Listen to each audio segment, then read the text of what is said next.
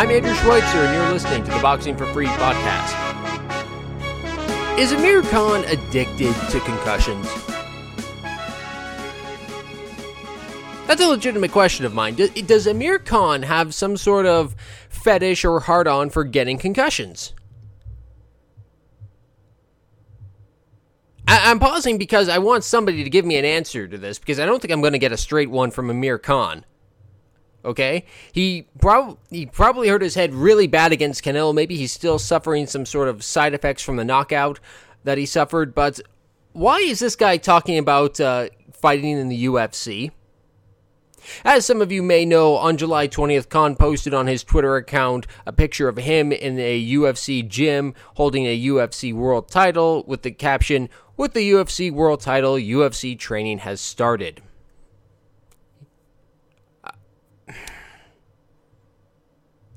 I, I, I don't get this.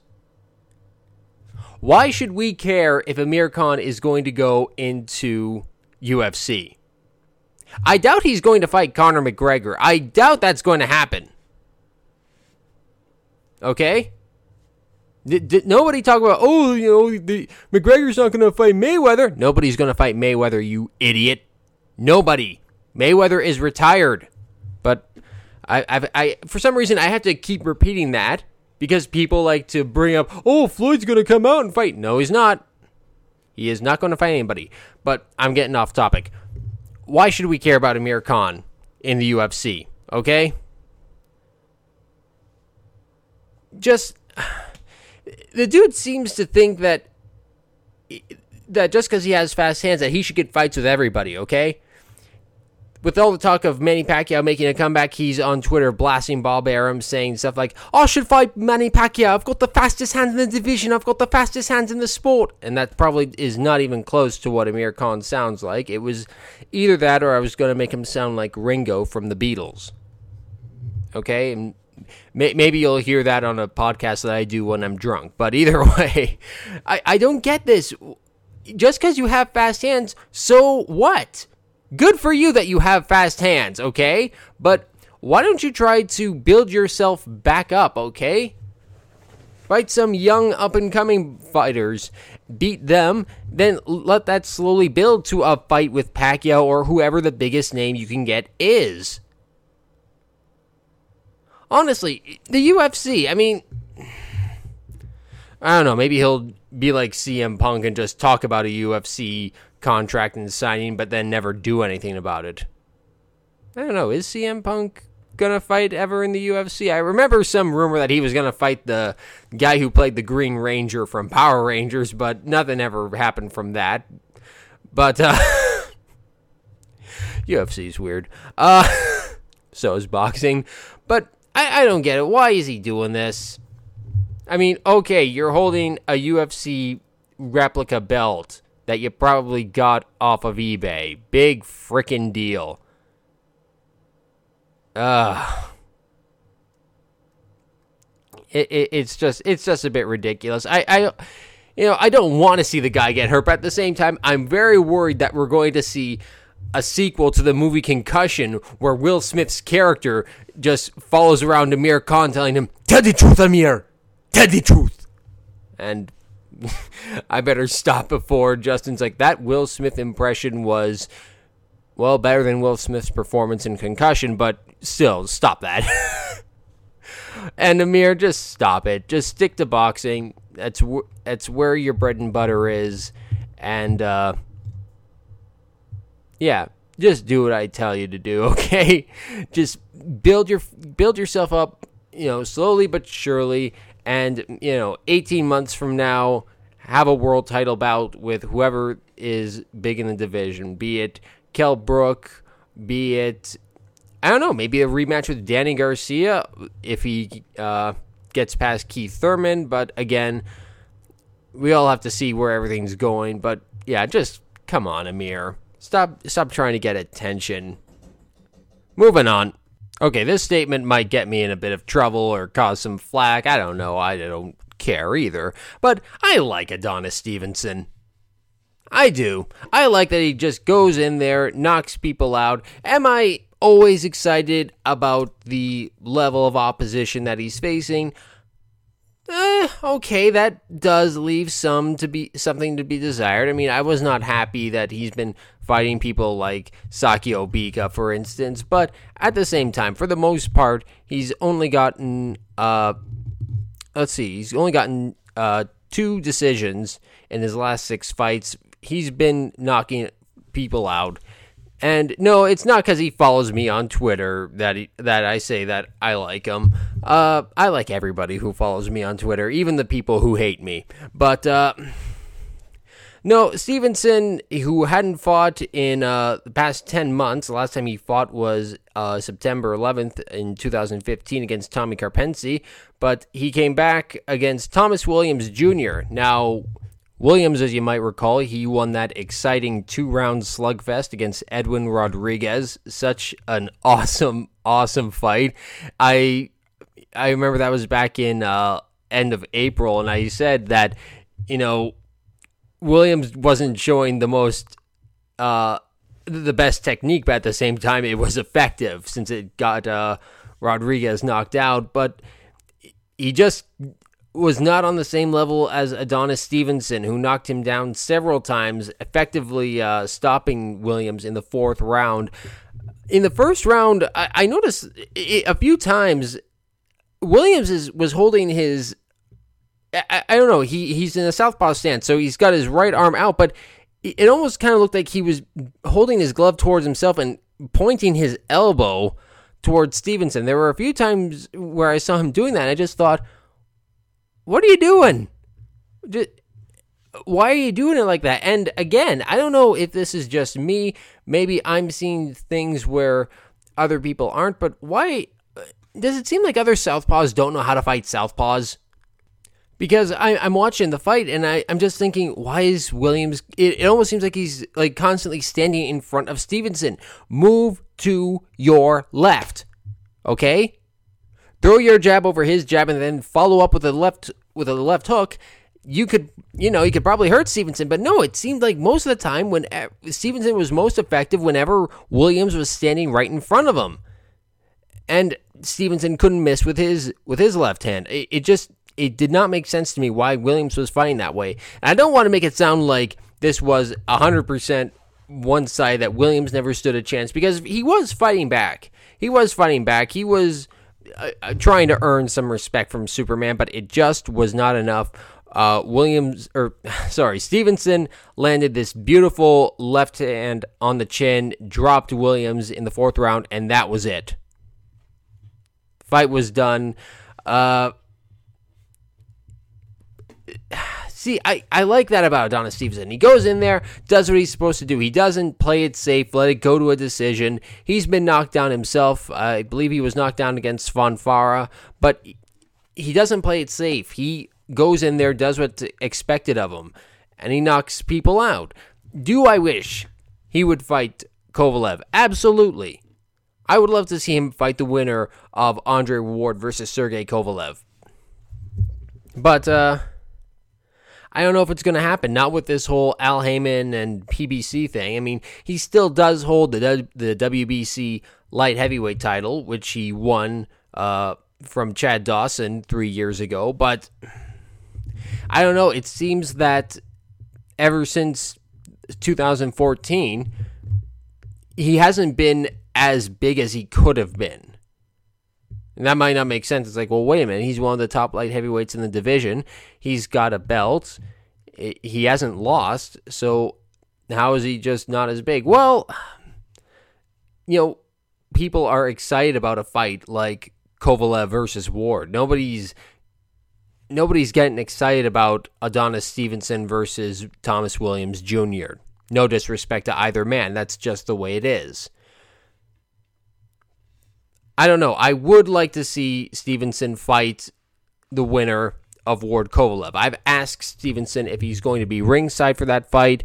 Uh, so far, haven't gotten a response from him yet. I wouldn't be surprised. I would love for him to do what he did last time when Kovalev fought. I believe that was the rematch with Pascal. Just get in the ring after the fight's done, and I don't know. Again, it might it may see. Yeah, there is the whole politics. Al Haymon PBC and who's ducking who, but still, made for good television.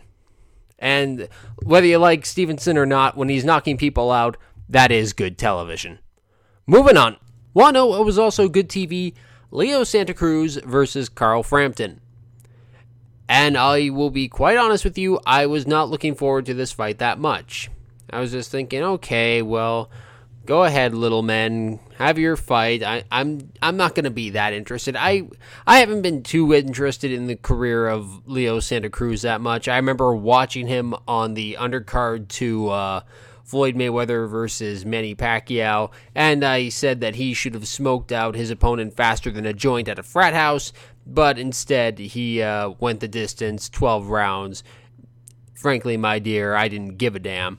Now, his fight with Abner Mares was good. I thought that was a good fight, but for the most part, I still didn't care about him. Really liked his fight with Carl Frampton. He lost. you know, I am talking about Leo Santa Cruz all this time, but it's like, oh yeah, by the way, he lost. But that's what happened. Uh, good fight, uh, majority decision loss for uh, Santa Cruz. Frampton, uh, the former, I believe he was the IBF and WBA super bantamweight uh, titleist. He moved up and lifted the W uh, the WBA uh, featherweight title this past Saturday in Brooklyn, New York, by uh, scores of 116 to 112, 117 to 111, and 114 114. A majority decision for Carl Frampton, who a lot of people are saying is a strong candidate for Fighter of the Year. No argument here for me. I, I thought it was a very good fight. I I was really enjoying it. Um, it, it was it was hard to to uh, find anything really wrong with it, and uh, I just I I'm really kind of surprised by uh, by Frampton. I hadn't really heard too much about him. Uh, he did have that unification bout earlier this year with Scott Quigg, uh, but uh, to be honest, I wasn't paying too much attention to that just because it seemed more like a an all British fight, which I I really wasn't that interested in. Then I actually saw the fight, really good. But this one, yeah, no, uh, really really good stuff. I enjoyed it quite a bit. Uh, if Frampton can maybe have another big fight this year and uh, top that up, top that off, hmm, with another big victory, I think that he will definitely be a strong contender for Fighter of the Year. Not that he isn't already, but that will just uh, more than cement that. Moving on. Now, okay, l- l- let's talk about uh, let's talk about Gennady Golovkin versus Kell Brook. I know that a lot of you were kind of getting on my ass, or or wanted to anyway. It's a nice ass, but uh, you, want to get on my case, Andrew. You were so against Amir Khan versus Canelo. Now, what do you have to say about Gennady Golovkin fighting Kell Brook? Don't don't you think that, that, that Gennady Golovkin is just a big bully picking on poor little Kell Brook like this? Don't you think that this is just another sham for boxing? Don't you think? Don't you think? Don't you think? I think a lot. I, there's not a point in time where I'm not thinking, okay? so let's be very clear about that. What do I think about this fight? Well, it's not ideal, but at the same time, it's a lot better than Amir Khan versus Canelo Alvarez. I, I can ar- I can already hear people sighing, shaking their heads, typing away on the keyboards. Andrew, how can you say something so absurdly stupid? Even though we've listened to every episode of this podcast, how can you say something so absurdly stupid like that? Well, I can say something that absurdly stupid, in your opinion, because it's my podcast. Duh. Why do I like this a lot more than Alvarez versus Khan? Okay, let's look at the facts. First of all, this is a middleweight title fight being fought at. Hold on, let me just check. Oh, uh, something's something's not right. No, no, no. They're fighting at 160 pounds. Come on, middleweights aren't supposed to do that. This is the. Why isn't he demanding a catch weight? Come on, this is. This is absurd. Somebody should uh, tell Gennady Golovkin that hey, you've got a you've got a belt at 160 pounds. It doesn't mean you have to fight everybody at 160 pounds. Gee whiz. Second of all, Kell Brook wanted this fight. He's the one who said, Yeah, I'll go up to 160 and I'll fight Gennady Golovkin, the most feared guy in the division. And he knows that he's fighting the most dangerous guy in the division. He'd be very stupid if he wasn't afraid at all. You've got to admire the guts on him. Second of all, Kell Brook, he, uh, you know, he's undefeated. The dude's 36 and 0 with 25 knockouts. And okay, you may not like all the names on his on his resume, but at the same time, he did defeat an undefeated Sean Porter. That's how he won his IBF welterweight title. That was all the way back in uh, August of 2014. And the fact that he wants to actually move up and challenge Golovkin, I admire that a lot more than uh, Canelo Alvarez saying, "Oh yeah, I want to fight Gennady Golovkin, just maybe not right now." I admire that a lot more. Sorry, that that's just my my personal opinion. Now, does this mean that I think that uh, Brook's gonna win? No, the the smart money is really on Gennady Golovkin, but at the same time, uh, it's a good way to see what Kell Brook is made of it, and uh, if he can poke any weaknesses in Gennady Golovkin that Canelo can maybe exploit later in 2017, if that fight actually does happen. But at the same time, I enjoy the prospect of this fight a lot more than Canelo versus Khan. Moving on.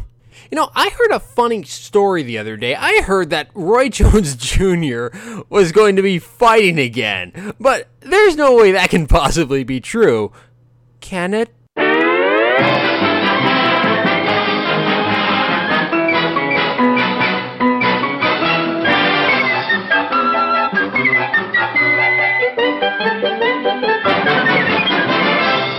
That's right, friends. If you hear that familiar tune, it can mean only two things. One, that, I don't know, Bugs Bunny is on TV, or Roy Jones Jr. is fighting again. And it's the latter, unfortunately. What? I really like to watch Bugs Bunny. That stuff's funny as hell. Anyway, yes, Roy Jones Jr. has confirmed that he will be returning August the 13th against famed contender Rodney Moore, who holds a record of seven wins, or sorry, 17 wins, 7 KOs. Hmm, that's where I made my mistake. 17 wins, 7 KOs, 2 draws, and 11 losses. Now, if we take a look at Mr. Moore's record, he is 40 years old. Okay, he started his career 20 years ago. Almost exactly 20 years ago in 1996, had his pro debut August 29th of 1996. oh Jesus Christ, Roy. okay, okay, I'm going to I'm going to get through this. I'm going to get through this. Okay. no, I'm not. Okay, the last time this this Rodney Moore guy, last time he won a fight was July July of 2002. So basically, the last time he won was when Roy Jones Jr. was still a credible fighter. oh, Christ. This is too much. oh, God.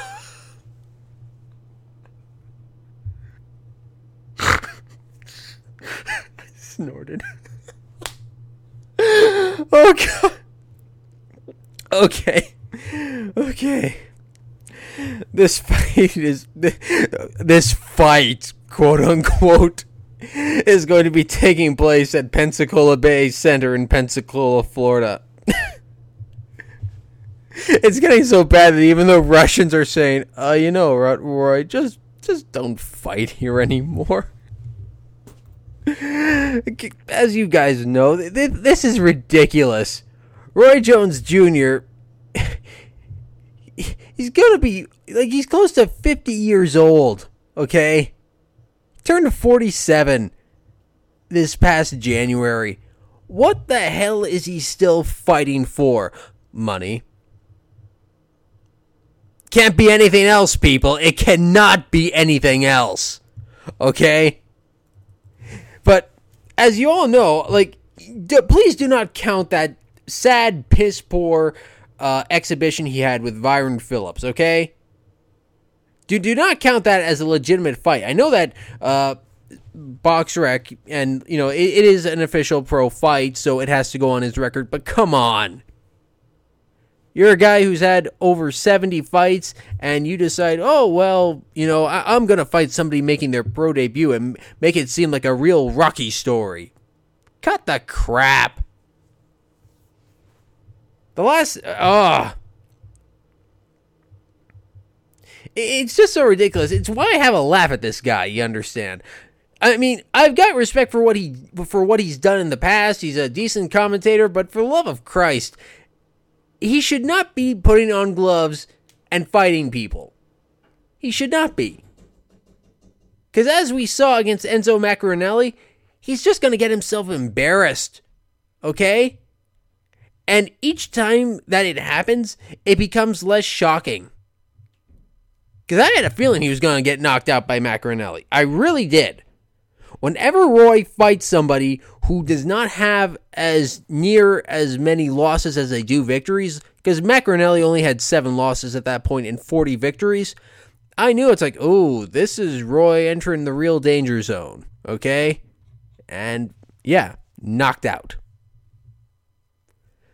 Roy, this should be a lesson to uh, all the fighters who are coming up through the ranks. Invest your money wisely and don't invest it in you know rap albums that are basically a love letter to yourself like roy's. Okay.